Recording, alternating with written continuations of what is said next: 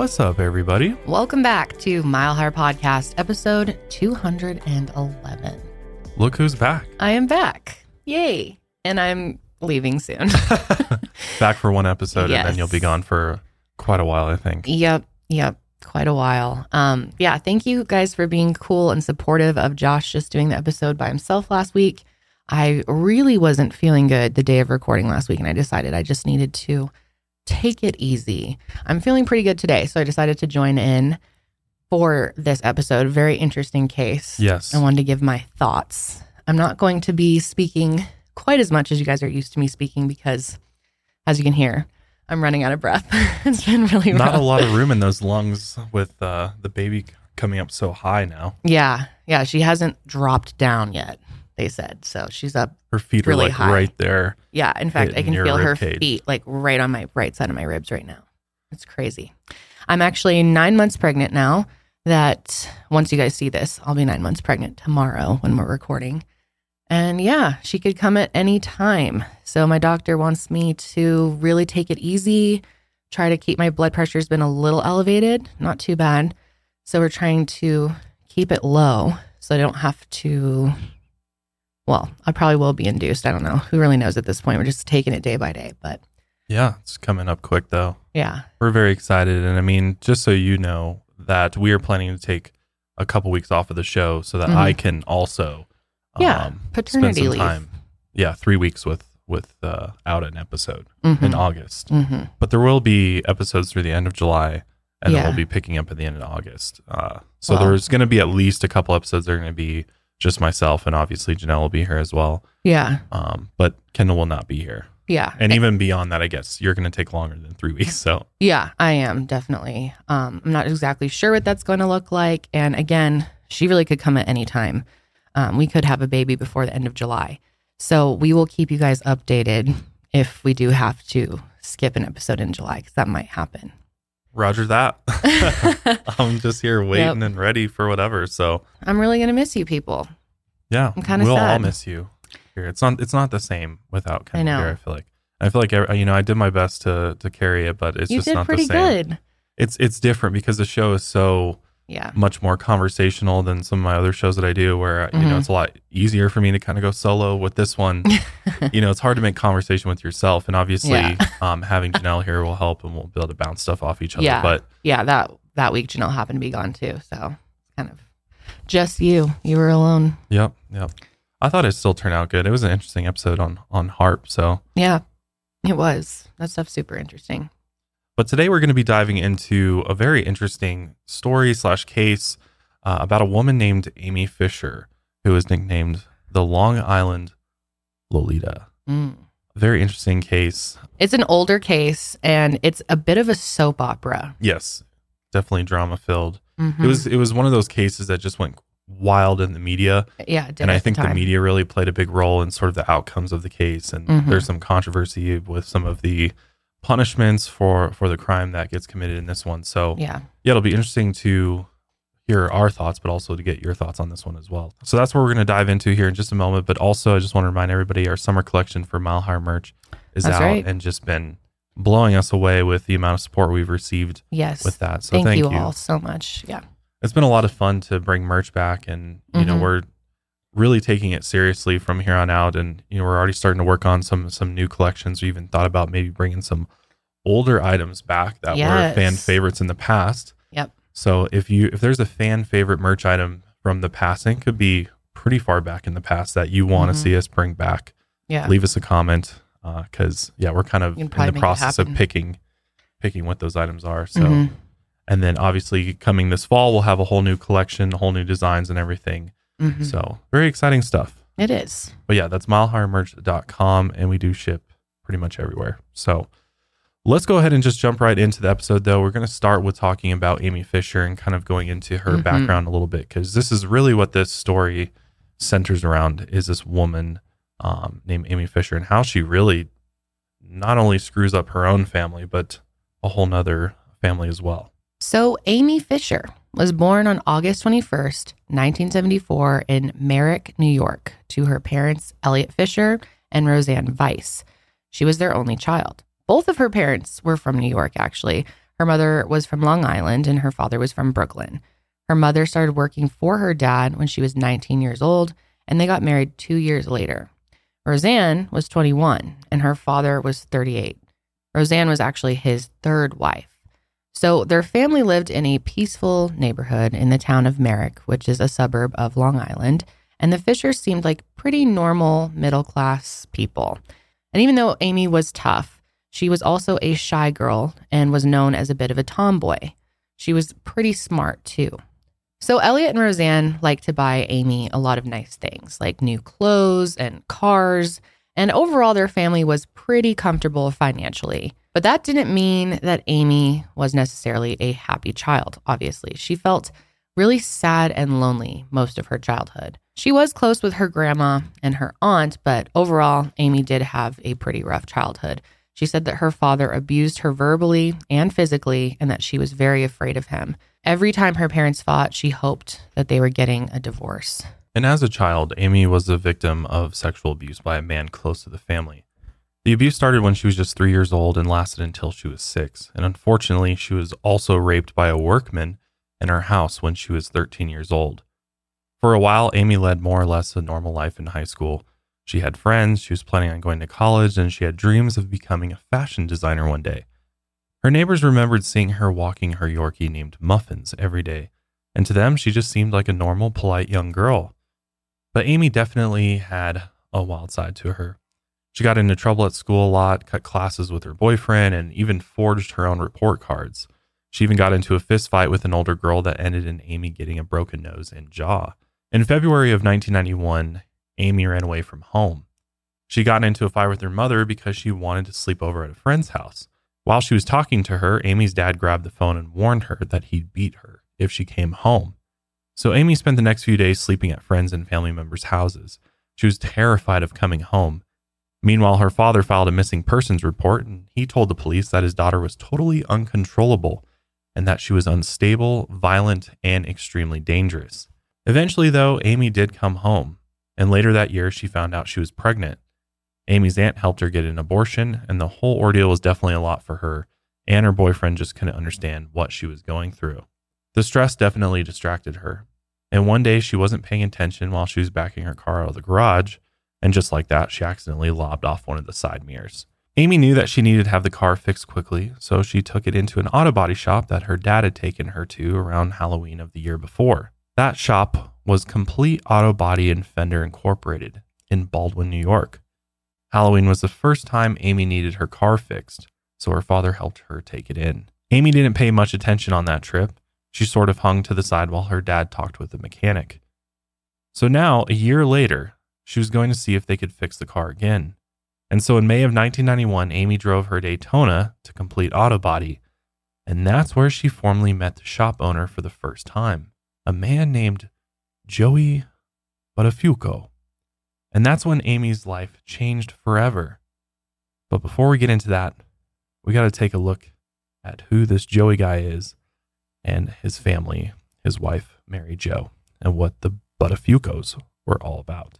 So Mary Jo Connery was the oldest of 5 girls in a Catholic family from Massapequa, New York, which is a suburb of Long Island. She met Joseph, or Joey Buttafuoco, in 1971, and they were actually both sophomores in high school taking summer classes when they met. Joey was a Massapequa native, and everyone knew him as sort of a rascally, charming, funny guy. But Joey's mom had passed away when he was 11, and the grief definitely stayed with him throughout his teen years. He kind of became known as a troublemaker as time went on. But a year after he and Mary Jo first met, they started dating and they became high school sweethearts. And Mary Jo was happy as can be when dating him. He was well-liked, popular, and got along perfectly with her family, so things were going really well. The Buttafuocos were a well-known family in Massapequa. They loved Mary Jo, and they really opened their arms to her. And her more responsible personality definitely balanced out Joey's life of the party attitude. In 1977, the two of them got married, and they bought a house in Baldwin, right near Joey's family's auto body shop. After that, they spent the next 2 years living the life as a young married couple, and they worked during the day and then partied at the clubs at night. But those more carefree days ended when Mary Jo got pregnant. They were planning on having children, but her pregnancy happened a bit sooner than they expected, and it ended up definitely being difficult for Mary Jo. She felt like the more responsible she got, the more Joey started acting out. He kept going out and partying while his wife was stuck at home, sick in bed. Eventually, Mary Jo gave birth to their first son, Paul, and she wanted nothing more than to be a perfect wife and mother. But Joey was absent a lot. While she was at home with the baby, Joey was either at work or partying. And by that point, he had developed a pretty bad cocaine habit. Sometimes he would leave for work and wouldn't come back until the next morning. And his excuse was always that he fell asleep working on a car. Other times he would say that he was just going to hit the auto body shop for an hour, and then he wouldn't come home for like 2 days. And Joey was a very convincing liar. He had quick answers to all of Mary Jo's questions, and they sounded so sincere.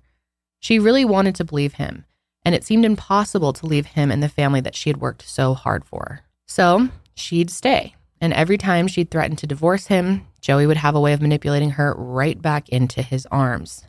And once she got pregnant again, the idea of a divorce sounded even more impossible to her. Mary Jo gave birth to their daughter, Jessica, in 1983. Mary Jo really wanted to keep up the appearance of being a perfect housewife and really just having that perfect family. But during all this, Joey's cocaine binges just got worse, and she started to get crippling panic attacks, but she blamed her anxiety on herself. She felt like she was the one who was failing as a mother, and just the shame overall was too much to confront.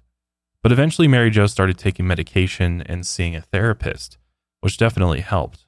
But it didn't change the fact that her husband was still out of control. She thought that if they moved back to Massapequa, maybe things would change. Joey would be farther away from the auto shop and his bad influence friends. So they bought a house together on 1 Adam Road West in Massapequa, on the suburb of Long Island, New York. And luckily, Joey had somehow found a buyer for the house. The buyer was apparently a single entrepreneur who wanted to buy the house in cash.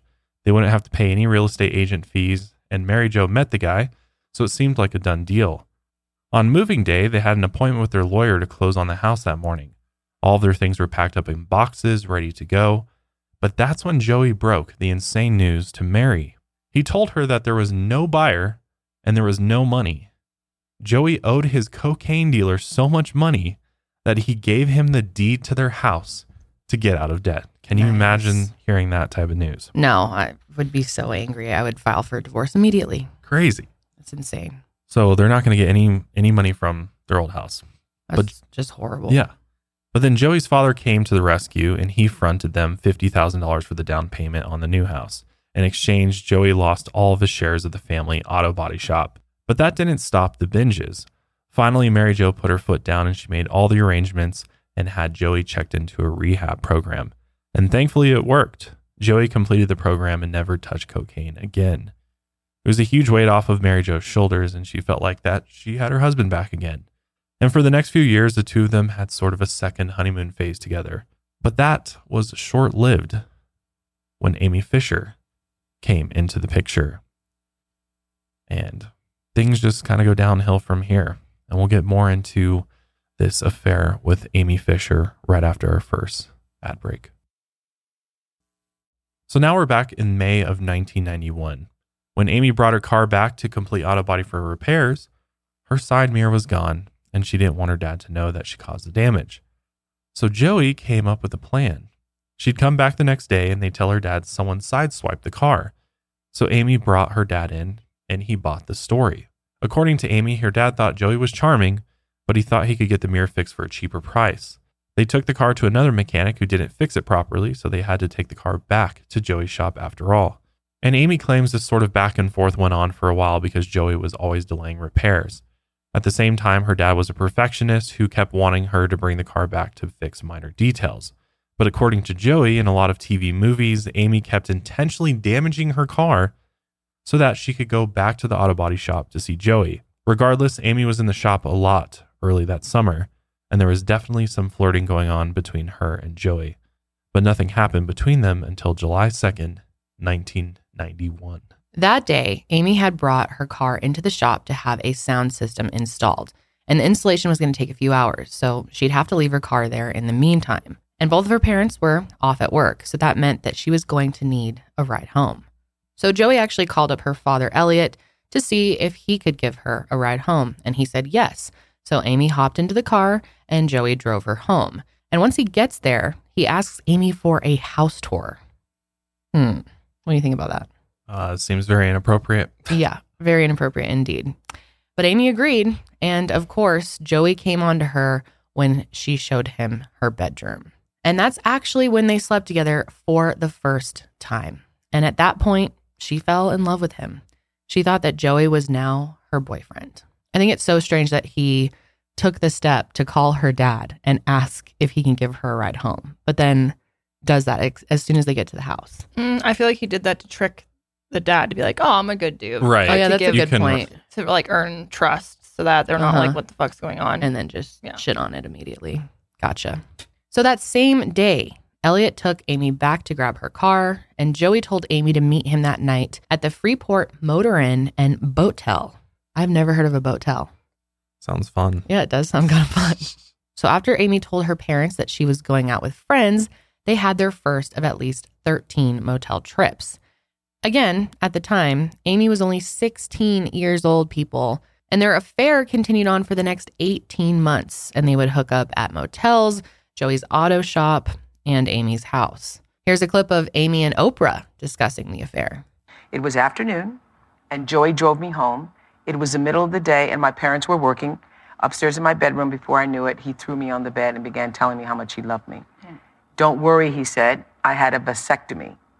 He said to me, but you say in the book that you weren't even sure what a vasectomy was. I wasn't. I didn't have teenage boys telling me I had a vasectomy. Mm-hmm. So we had sex, and he kept saying all these really sweet things to me. And your thinking was, okay, Joey, we had sex. Now you're my boyfriend.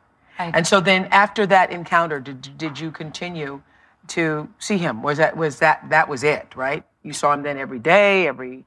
At first I did, and, you know, it was at least twice a week for a year. Mm-hmm. You know, but I want to make clear, too, that Joey, he knew me casually for about a year. He knew the relationship I had with my father. You know, my father would yell at me in front of people. Mm-hmm. He knew I was vulnerable, and I think that he preyed... You were going what? Vulnerable. Vulnerable, okay. And I think he preyed upon my vulnerabilities. You know what's so interesting about sexual predators, to make a point about what you're just saying? Everybody who has ever been a sexual predator, and all the millions of ones who are, it's a calculated move. It's very calculated. They see who is the most vulnerable, and they see how far they can go, and they work at pushing it. So I can guarantee you that between all the times that he saw you and saw how your father treated you, and, you know, had decided that you were a pretty young thing, and whatever he said to you in the car, or whatever he was saying to you to be so nice, that was all a part of the calculation and the manipulation. What do you think? You agree with that? Yeah, I do. It's all calculated. Yeah, and I mean, especially when you look at Joey's behavior from his past and you kind of put it all together, I think it's definitely not beyond the realm of possibility that he was, you know, calculating every move with her. Yeah. And of course, he tells her he loves her. And he starts treating her by buying her a bunch of things, taking her on fancy dinners, taking her on trips on his racing boat, which of course was named Double Trouble. This is what we call love bombing, people. That's right. Mm-hmm. And it's super easy to do when you're a lot older than the person you're doing it to. Yeah. So Amy turned 17 on August 21st, 1991. And only about a month after her 17th birthday, Amy told Joey that she needed money. And his suggestion was for her to start working as an escort for an escort agency. So on his advice, she started working as a prostitute and had sex with clients for money. According to Amy, Joey pushed her to become an escort because he got off on hearing about her encounters with other men. He also allegedly convinced her to cut off her relationship with her aunt, who was really close to her and sort of like somebody that she confided in. Mm-hmm. That is also classic manipulation. Yep. Like, don't talk to other people that you love. You should only be with me. Mm-hmm. Come to me for everything. During November of 1991, Amy asked Joey to leave his wife, but Joey flat out refused. She was heartbroken, and she decided to stop seeing him. But obviously, this was a very painful decision for her to make. All of that pain became too much to bear, and she tried to take her own life soon after they broke up. and it's around this time that a plan started forming. At first, according to Amy, Joey would talk about how much he hated his wife, and he even told Amy that he wanted Mary Jo dead. He'd make comments about Mary Jo having an accident or being out of the picture. Mm. And one day, one of her older friends had caught her boyfriend cheating. She made an offhand remark to Amy about how she wished she could just kill the girl he was cheating with. And that may have been how the plan to shoot Mary Jo was born. At first, Amy allegedly tried paying two classmates $400 and some sexual favors to shoot Mary Jo. And it looks like those plans didn't work out, if they even happened at all. But in January of 1992, Amy's dad brought the car back for some more work. And that gave Joey the chance to, win her over or manipulate her, really. But by the next month, there was another man in the picture. Amy had joined a gym class called Future Physique early that February. Less than a week later, she started sleeping with another creep, this gym's 30-year-old owner named Paul Makeley. At the time, she was seeing three clients pretty regularly as an escort. She'd cut out the escort agency as a middleman and just started seeing the clients directly. And allegedly, Joey was trying to break up her relationship with Amy's new man, Paul. And Amy wanted to get back at Joey by telling his wife about the affair. And Amy was still set on getting Mary Jo out of the picture. And by that point, she was going to take matters into her own hands. She was able to make a plan with a 21-year-old named Peter Guagenti. Amy was going to pay Peter to get her a gun and act as her getaway driver. They even stole license plates to put on Peter's car so that they wouldn't get caught. So they thought this out fairly thoroughly. Yeah, somewhat. I mean, for a 17-year-old and a 21-year-old, yeah. To even think to get stolen license plates put on the car was a step above the rest. Yeah, exactly. So by May of 1992, Amy was 17 years old and a senior at John F. Kennedy High School in Belmore, New York. But by now, she was living a life that looked a lot different from the rest of her peers, and it was about to get even more insane. On May 19th, 1992, Amy went to school like she usually did, but she didn't stay there for very long. She went to the school nurse and complained that she had cramps, and the nurse wrote her a note to go home, and from there she was off. Once she got back home, Amy saw Peter already waiting in front of her house, and the duo got right to work. They taped the decoy plates onto his car, and then it was time to head to the Buttafuoco's house. The day had finally come. Around 11:30 a.m. that morning, Mary Jo was painting inside the house when she suddenly heard a knock at her door. When she went to answer it, she was surprised to find a teenage girl standing on her doorstep. She didn't know it yet, but that teenage girl was Amy Fisher. Amy asked, "Are you Mrs. Buttafuoco?" And she said yes. Amy asked if she could talk to her for a minute, and Mary Jo said sure. She opened her screen door and stepped out onto the stoop. Mary Jo could see a young man in a parked car right outside of her house, and she figured that he and the girl were just some teenagers wanting Joey to do an estimate on their car. Amy told Mary Jo that her little sister was having an affair with Joey. Mary Jo couldn't understand what this girl was talking about, and she asked how old she was, and Amy replied 19, and she said that her little sister was 14. Mary Jo thought the whole thing was really strange. To her, this girl looked like she was 10 years old. She asked her what her name was and where she was from, and Amy told Mary Jo that her name was Anne Marie and that she was from Bar Harbor.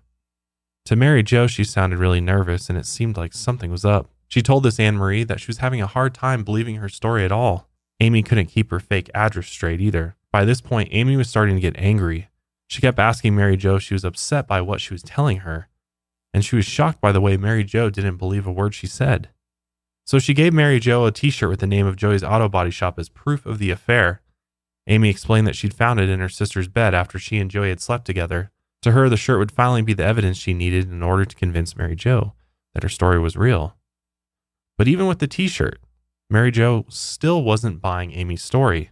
She told her that she was going to give Joey a call and tell him that she stopped by. And it was at that point that Amy became absolutely enraged.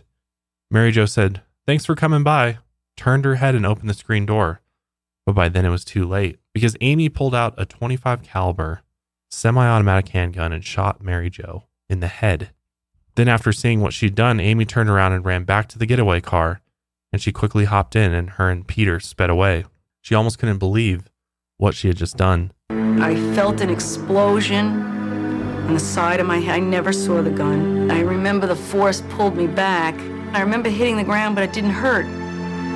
And I tried to roll over, and I couldn't move. And then it just, then I went out. That was the end. That was the last thing I remember. So according to Amy, she actually shot Mary Jo by accident. She only meant to hit her with the gun. But when she went to hit her a second time, the gun apparently accidentally went off. Mm-hmm. Now, this probably isn't true for a number of obvious reasons. And Mary Jo said that Amy didn't hit her in the head before she shot her, as well as the angle of the gunshot wound doesn't match up with Amy's version of events. But after they took off, Peter dumped the gun in Amy's bloody clothes in a sewer near her house. From there, he dropped Amy back off at her place, and she went about the rest of her day as if nothing happened. Meanwhile, Mary Jo was laying on her front porch, unconscious and covered in blood. Luckily, one of her neighbors found her there and called the police, and the paramedics rushed her to the hospital. The bullet had nicked Mary Jo's corroded artery and shattered her jawbone, and she lost half the blood in her body. And the doctors gave her about a 50-50 shot of survival. They thought that Mary Jo would die from her injuries, but luckily they were able to save her. They weren't able to get the bullet out, though, so they had to leave it sitting there near her spine. Mary Jo was barely conscious, and she had a breathing tube in her trachea, but she was able to write down Amy's description for the police. While she was in and out of consciousness, she described the girl's appearance and told the police the name and address the teen girl gave her. When the police found out about the t-shirt, they immediately turned to Joey for answers. Joey said that he was giving out a new batch of shirts to promote the shop, but he'd only given out one of them to Mr. Fisher's daughter. Joey said that Amy had given her picture to one of the auto shop employees who had a crush on her. In reality, it was actually Amy giving a photo of herself to Joey. He handed that photo over to the police, and when the police showed that photo to Mary Jo, she quickly identified the woman in the picture as her shooter. Joey had actually given up Amy's identity. 2 days after the shooting on May 21st, Joey had paged her, and Amy responded immediately. Joey asked her where she was, and Amy responded that she was at home. Amy then left her house and started driving down her block, and that's when police stopped her and quickly arrested her. Amy was arrested and charged with attempted murder, and the cops were able to arrest her after Joey helped them set her up. Police questioned her for over 12 hours without a parent or an attorney present. Her parents didn't even know where she was. They thought she'd run away since she hadn't come home that night. And the police hadn't even bothered to tell her parents that they had arrested their teenage daughter. I'm pretty sure that's a violation of your rights. Yeah. That's to be questioned, you know, not even given an option to have an attorney present when you're being questioned, and then to not even tell a minor's parents that you have them in your custody. Yeah, I think definitely that is. Seems like some bad police work there. We're going to get further down the road here in just a minute. The story gets even crazier with the trial and the outcome of this case. But before we do, we're going to take our last break, and we'll be right back. So once the news of this case and the whole scandal behind it broke, it really took off in the press, as you can imagine. Everyone was really into every detail of this one. I mean, it's a teenage girl from a nice suburb who is secretly a prostitute, having an affair with an older man, and an attempted murder on his wife. So, of course, the media was all over this story. And it's really interesting to look at how the media was referring to Amy and the way they were able to talk about her, you know, a young woman at this time. Major news network anchors were actually calling her a teen hooker, or a seductive teenager, as if that's completely normal to say. Here's an example.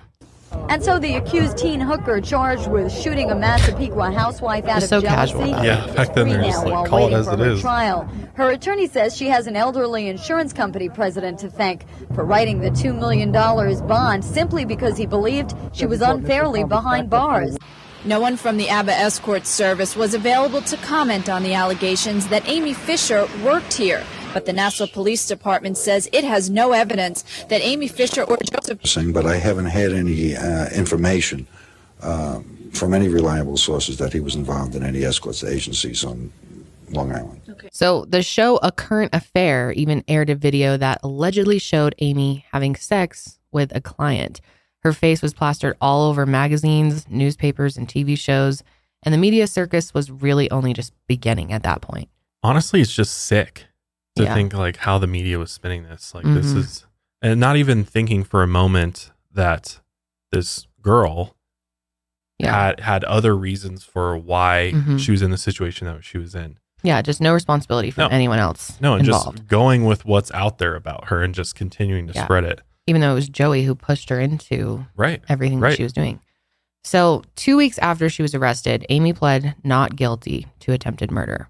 Bail was set at $2 million. That's insane. Yeah. And she was actually able to post bail after she sold the movie and book rights to her story. I feel like they purposely put that high because knowing that she'd be desperate, and then that's one way to get those rights, and then now they can make a bunch of money off of her. I guess that's possible. Yeah, I mean, the judge and the media are like the same thing, but yeah. I don't know. Yeah, that's true, but still, it just seems... Like put her in a more desperate situation. Yeah, exactly. Why was it so high, though? Right. I mean, that's really high. Yeah. I get this was attempted murder, but... Yeah, I mean, it's definitely... But she's also serious, a minor. Yeah.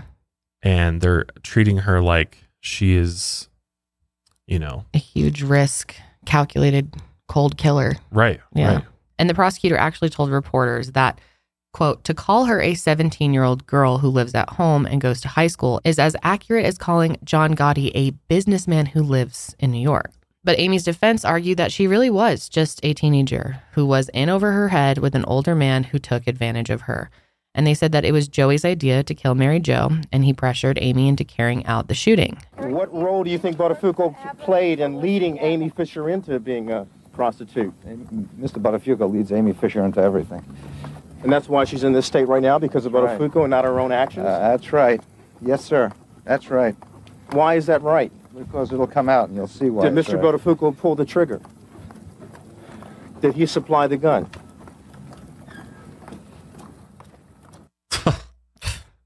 That was awkward. And of course, Joey was out denying that he ever had a relationship with Amy, but the police's investigation would prove otherwise. They found 13 motel receipts signed by Joey himself. And the most incriminating receipt that they found was from July 2nd, 1992, which was the first day that he had sex with Amy. All of those receipts matched up exactly with the times and dates that Amy had given the investigators. I don't know how you explain away 13 motel receipts. Yeah. Nice try, dude. Yeah. And especially if your wife wasn't with you. Yeah. So what, do you just go into the motel by yourself to spend some alone time? Yeah. I don't think so. Not only that, but one motel employee confirmed that he checked Joey in at least 8 or 9 times. And the FBI got handwriting experts to confirm that the signatures on those receipts belonged to Joey. But still, Mary Jo believed him when he said that he never slept with Amy. She stood by his side throughout the whole ordeal and professed his innocence. The public absolutely ridiculed her for that move. Here's a clip of Joey and Mary Jo speaking out against Amy publicly. Here, the Buttafuoco celebrated the sentencing with a kiss and a news conference and a vehement denial of any affair. I know she's a liar. She knows she's a liar. And now the public knows that she's a liar. The DA didn't even believe her. She's not credible. What do you want to say to her? What do you want to say to her? Words cannot express what I have to say to her. I'm not a stupid woman. I feel like I'm an intelligent woman that knows what's going on in my own life. I'm 37 years old. I just know. I know what I live with. Everything that Eric Nyberg came up with is crap. She's very confident. It's so strange. I just can't imagine. Yeah, especially based on his past. Like, the guy's been lying to you for a long time about his cocaine. Why else would this young girl come to your house and shoot you? Yeah, I mean, they're really trying to just convince everybody that Amy's just like batshit crazy. Yeah, and just out of her mind and is just obsessed with this middle-aged man. Yeah, who, let's be honest, that runs an auto body shop. Like, not a hunk by any means. Yeah. So it's like, something's not adding up here. There's clearly something else going on, and it's just crazy that she's just siding with him. Yep.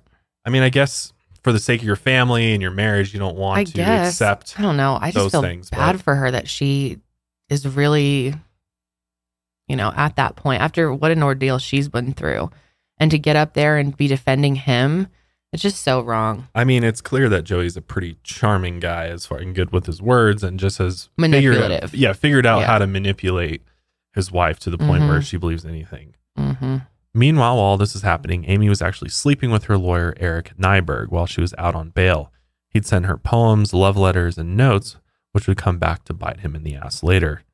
Here's a clip of some just bizarre behavior in court. Judge, very odd to me that all this financial information was Amy's resting her head on Eric's shoulder there, like snuggling with them. But no mention at all was made about a production company. I assume that he understood that. Whether it does or not, don't you think the court should have been informed of it? I love their accent. You don't think so? Yeah, definitely kind of a bizarre thing to see with your lawyer. Yeah. Snuggling very close. It reminds me of...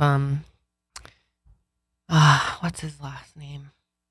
Casey Anthony. Oh, Jose Baez. Yeah. Yeah. Yeah. Remember their kind of interactions in court? Well, like, there's rumors about that too out there. Oh, those are like confirmed now. Yeah. But back then it was rumors. Yeah. Sadly, I think that happens a lot. Oh, yeah. It does. With lawyers and female clients. It does. Where they exchange other things for services. Yeah. But eventually Amy took a plea deal. That way they would avoid a trial and possibly a longer sentence. On September 23rd, 1992, Amy pled guilty to first-degree assault. By the time Amy pled guilty, she was 18 years old. I proceeded to talk to Mrs. Buttafuoco for approximately 10 to 15 minutes, at which time she turned around to walk away. I hit her on the back of the head. I went to hit her again, and the gun went off. I guess... Obviously, I shot it. Amy Fisher was emotionless, almost obviously. It's hard to believe the. No. I meant to just like hit her with the gun. Yeah, but my finger was on the trigger. And it looks like as she's saying those things, she's like trying to go over it in her head. Like, what did they tell me exactly to say? Like, gotta make sure I get this right. Right. She's trying to say that it was accidental, but clearly it was. She's like, we rehearsed this. Yeah. Yeah.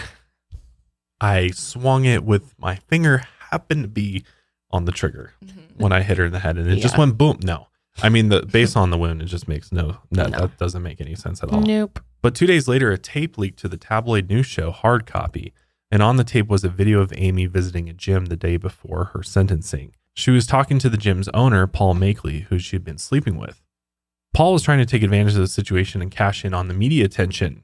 He actually secretly rigged up a camera in his gym to catch Amy saying something incriminating, or just something that made her look bad.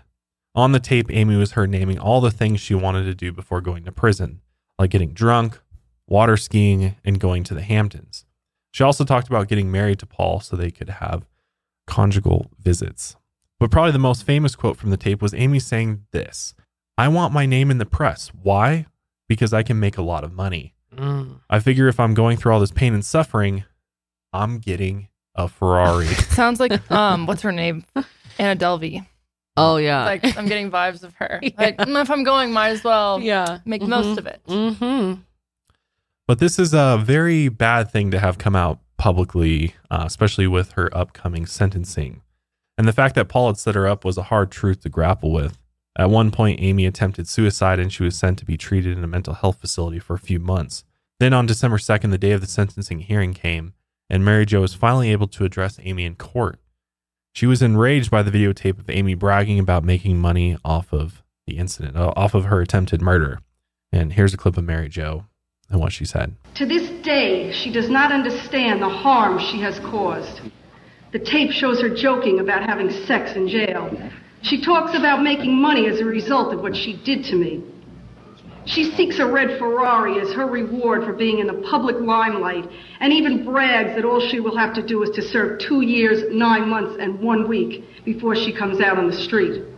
I get that anger. Yeah. Like, and it's just, I mean, this lends to a larger issue, which we can discuss at the end, of like media blowing up cases and making it into like a soap opera. But Mary Jo testified that she had facial paralysis on one side. She lost hearing in her right ear and had vision problems, and she was in constant pain because she had a bullet lodged near her spine. She said that if there was any unnatural movement from the bullet, she could become paralyzed or she could even die. Here's some more footage of Mary Jo testifying in court. "My two beautiful children are having a difficult time leaving me alone. They are afraid I might not be there when they get home from school. They have been severely traumatized by this event, and this, to me, is the greatest tragedy of all. All this damage by someone who still shows absolutely no remorse for her actions." The final chapter. Yeah, I know. After being shot. Yeah. that's intense. Yeah, Amy looks like she doesn't give a damn about what she's saying. She's like such an attitude. Yeah. I mean, she's 18 at this point. Yeah, so I know. Maturity levels at a low point there. Yeah, but I feel like most 18-year-olds are capable of having empathy for someone that they shot. That's a good point. True. I don't know. Yeah, definitely seems to be a lack of care there. Yeah, clearly. Amy told the court that she wished that she could take back what she did. She apologized for everything that happened, but she also squarely placed the blame on Joey. Here's Amy talking to the court. I put Mrs. Buttafuoco and her children through so much pain. And for that, I'm deeply sorry. If I could take her pain away, if I could change everything, I would. If I could put my hand over her face and make it go away, I would. Over the last months, I've learned a lot. I've learned that I can't hide from the truth, not about myself or anybody else.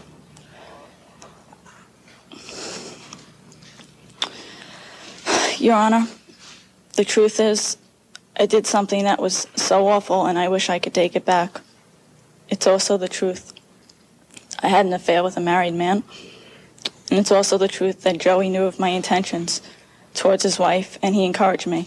These things, Your Honor, they are all true. They are facts. To me, that seems like her lawyer wrote that up for her, and she just, like, memorized it. Yeah, again, I did get the kind of rehearsed vibes. It's hard to say because, you know, in media, she's saying things like, I want a Ferrari out of all this. Yeah. But maybe she did end up feeling more sympathy for her throughout the trial.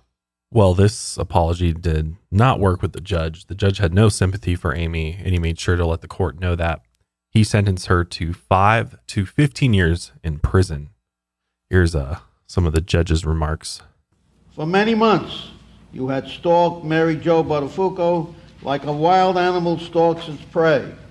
Motivated by lust and passion, you were a walking stick of dynamite with the fuse lit. Yeah, he clearly didn't buy that at all. Damn.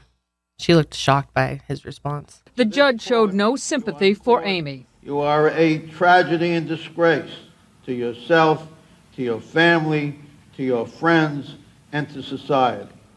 Then the district attorney announced that they weren't going to press charges against Joey because Amy wasn't credible.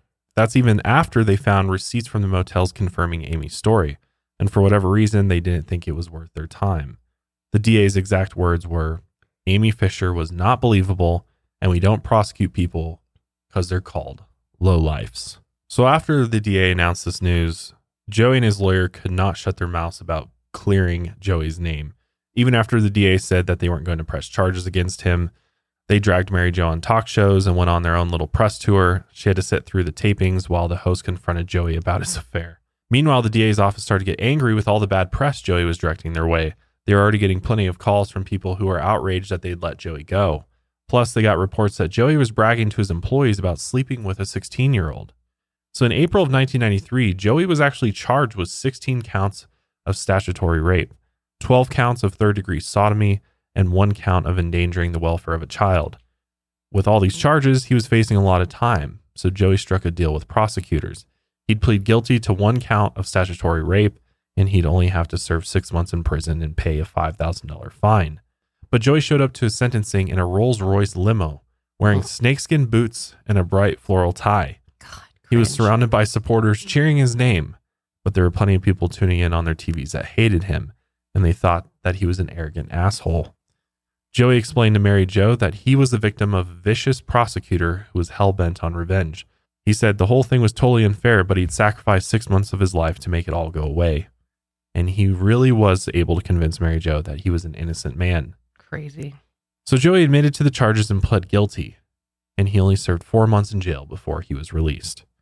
Here's a clip of Joey's release and returning home. What I had to do to end it, I did my time, and I'm going home to my family. That said, Joey Buttafuoco flashed the thumbs up, and he hopped into the crowd for the ride home. A limo filled with 3,000 to 4,000 letters he received while in jail. For all intents and purposes, he's paid his debt to society, and he's a free man. So he's at this pivot point, he's able to go on with his life. Yellow ribbons heralded Buttafuoco's return to Massapequa, but the fanfare stopped there, with Joey ducking in a back door to escape the media. After that, that, only a tabloid television show had access to Joey and Mary Jo, and the couple was reportedly paid handsomely for that. That's nice. God, what a fucking pig. But this wasn't the last of Joey's legal issues. In 1995, Joey was busted for solicitation of prostitution in Los Angeles. Shocker. He pleaded no contest and was given 2 years probation. Again, Joey claimed that this wasn't his fault. He told Mary Jo that an undercover cop came up to his car and propositioned him. He said that he joked back, "What are you worth, $30? And then they both laughed. Joey drove off, and he was suddenly surrounded by police cars. Anyway, he had to serve 75 days in jail over the incident, since he was on probation at the time. This incident brought Mary Jo to her knees and sent her into a deep depression. She couldn't take any more of her husband humiliating her. Yeah, I just feel really bad for her. I mean, manipulation over that amount of time can really, sway you in one way. And I can't believe all that she. And then all the public attention too to have to deal with. It's just horrible. It must have been really hard. Mary Jo became dependent on all the pills she was taking for her injuries as a result of all this. The family actually ended up moving to L.A., and they didn't really adjust. Their son started smoking weed and drinking a lot to numb the pain, and Mary Jo herself was numb from the pills. She sent her son to a private school and she checked herself into rehab, and things started to get better when Mary Jo got clean. Eventually, she and Amy's mother, Roseanne, met, and soon after Amy went to prison, her parents had gotten a divorce. Roseanne explained that her husband was abusive and she wanted to leave him, but when Amy was 2 years old, her family told her not to. That's because they didn't approve of Elliot from the start. They told Roseanne not to marry him, but she was young and she did it anyway. When things got bad and he started abusing her, she turned to her parents for help, but they wouldn't let her come home, so she had no place to go except back to her abusive husband. The visit was very healing for both women, and a few weeks later, Mary Jo got an apology letter from Amy. She'd finally heard the words, "I'm sorry after all those difficult years." Soon after that, Amy's lawyer filed a brief asking for a new trial. It was on the grounds that Amy and her previous attorney, Eric Nyberg, had a personal relationship that was a conflict of interest. All of those love notes Eric had sent her were shown as proof. Prison had definitely taken a toll on Amy. She didn't have many friends, and she requested a transfer after reporting that she was being raped by multiple corrections officers. At one point, Amy was able to have her mom sneak out a pair of her underwear while she was on a visit, and Roseanne was able to get the underwear tested, and it was positive for semen. Still, Amy's transfer request was denied by the prison. But in 1999, after spending 7 years in prison, Amy was released on parole. Mary Jo actually spoke at her parole hearing and asked the judge to release her, and Amy tearfully admitted that the shooting was all her idea. Right before Amy was set to be released, reporters confronted Mary Jo with rumors that Joey was seeing another woman named Ivanka. By that point, Mary Jo had more or less resigned herself to her fate. But about 6 months later, she separated from Joey and he started officially dating his mistress. Mary Jo enrolled in a community college, got her own apartment, began dating again, and really started to reclaim her life. In 2003, Mary Jo and Joey officially got a divorce. By that point, she realized that her husband had had an affair with Amy. Not only that, but she realized Joey is just a complete sociopath. She was so much happier in her new life without him. It was around that time in 2003 that Joey was busted for an auto insurance fraud scheme, and he was banned from ever working in the auto repair industry again. After she was shot, Mary Jo had an issue where she wasn't able to lift up both sides of her mouth, so she really couldn't do a complete smile. So eventually she did get facial reconstruction surgery and a surgery that improved her hearing. So now she could smile with both sides of her mouth, and that was obviously huge for her confidence. In 2009, she published a book called Getting It Through My Thick Skull: Why I Stayed, What I Learned, and What Millions of People Involved with Sociopaths Need to Know. Today, she lives a quiet and happy life in California's San Fernando Valley. Mary Jo is also now a grandmother, and she loves it. She no longer speaks to Joey. As for Joey, he ended up marrying Ivanka in 2005, and he tried his hand at acting. Oh, God. Yeah, of course he did, right? But he wasn't able to make much of a career out of that.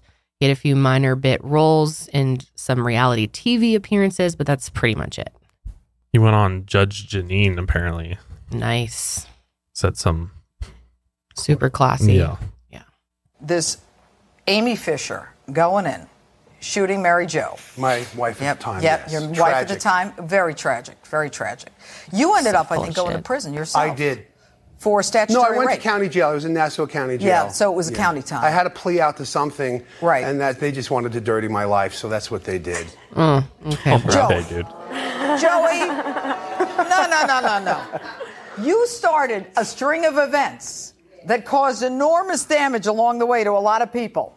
You paid your price. I'm not saying you didn't. Thank you, Your Honor. Yes, you paid your price. But you're lucky the sexual predator law wasn't in effect. Isn't that amazing? That's right. Because you'd be a sexual predator. Isn't that amazing? If I was guilty of anything from back then, I'd still be in jail today. It was 129 days just to get me out of the public eye. And then he goes into acting after? Oh, my God. Unbelievable. Isn't that amazing? Dude is so, Jesus Christ. Fucking insane. This dude should have served so much more time. It's honestly maddening. He didn't learn what a damn asshole. Thing. He clearly doesn't think he did anything wrong. No, he basically just admitted to it. Isn't that amazing? Isn't it great that the sexual predatory act wasn't... What the fuck, dude? He is the worst. He should be a sex offender. 100%. So his relationships with his kids have also been pretty badly damaged, as you can imagine. They keep him at a pretty strict distance. That is, when they're even on speaking terms with him at all. And both of the kids struggled with the whole Long Island Lolita affair throughout their lives. At some points, they both had to deal with mental health and substance abuse issues, but they are doing a lot better now as far as we know. Their son, Paul, is married and has a daughter. He changed his name and owns an auto body shop of his own. Mary Jo lives with her daughter, Jessie, who went on to get a master's in psychology from Pepperdine University. Today, Jessie actually has her own advice podcast called Live Your Life, Queen, which is Kween. After Amy was released in 1999, she briefly became a writer. She co-wrote two memoirs called Amy Fisher, My Story, and If I Knew Then. She also started co-writing her own newspaper column. She's also done plenty of media appearances. She even met with Joey. And in 2007, the two did a staged publicity stunt where they pretended to get back together. And it looked like they were hoping it would pan out into a reality show deal. But clearly that didn't happen. The public just didn't care anymore. In 2003, she married a man named Louis Belera, who was a former NYPD cop. Both Amy and her husband and Joey and his wife went on to leak their own sex tapes. However, Amy claims that the sex tapes were released without her permission. Amy worked in the adult industry since the release of the sex tape. Here's a clip of her talking about it. Period. I want to make it crystal clear today that I did not, I repeat, did not sell a sex tape of myself for money. Okay? My husband and I were in the process of divorce. Things were getting very nasty between us, and to hurt and to humiliate me, he sold our entire video collection to a porn distributor. These were tapes that were private, that were made during the course of a marriage. This was done last year. Since then, we have reconciled and separated several times. As with any marriage, we're trying our best and hoping that things work out. I love my husband very much, and I'd like to save my marriage. She had three kids with Louis, and they divorced in 2015.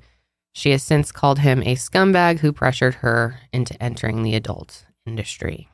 They lived in Florida for many years, but Amy's kids had a rough time living there. Other parents were worried about letting their kids hang out with them and catching the, quote, Amy Fisher gene. So she and her kids ended up moving back to Long Island after the divorce, and Amy legally changed her name. These days, Amy says she wants to keep a low profile out of the public eye so she can move on with her life. So that's all as far as we know. I have a question for you, too. Yeah. Do you think that if this story happened, but instead of Amy being Amy, it was a young male, do you think that the press and overall case would have had a different outcome? And do you think the press would have treated that person differently instead of, you know, kind of sexualizing her? I can say, in my opinion, for sure, the media would have played out completely differently if this was a male. And would people have even been interested if it was a male? Would they have been able to make it into such a spectacle? Probably not. As far as the case, I don't know. Depends on the judge and all of that.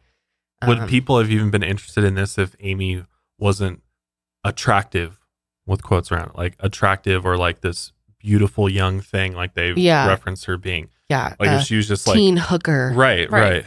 If she wasn't sexualized and become sort of this like teen sex, like I don't even know what you call it. Yeah, if she was like someone that was their age who had an affair, would this have even gotten any of the publicity?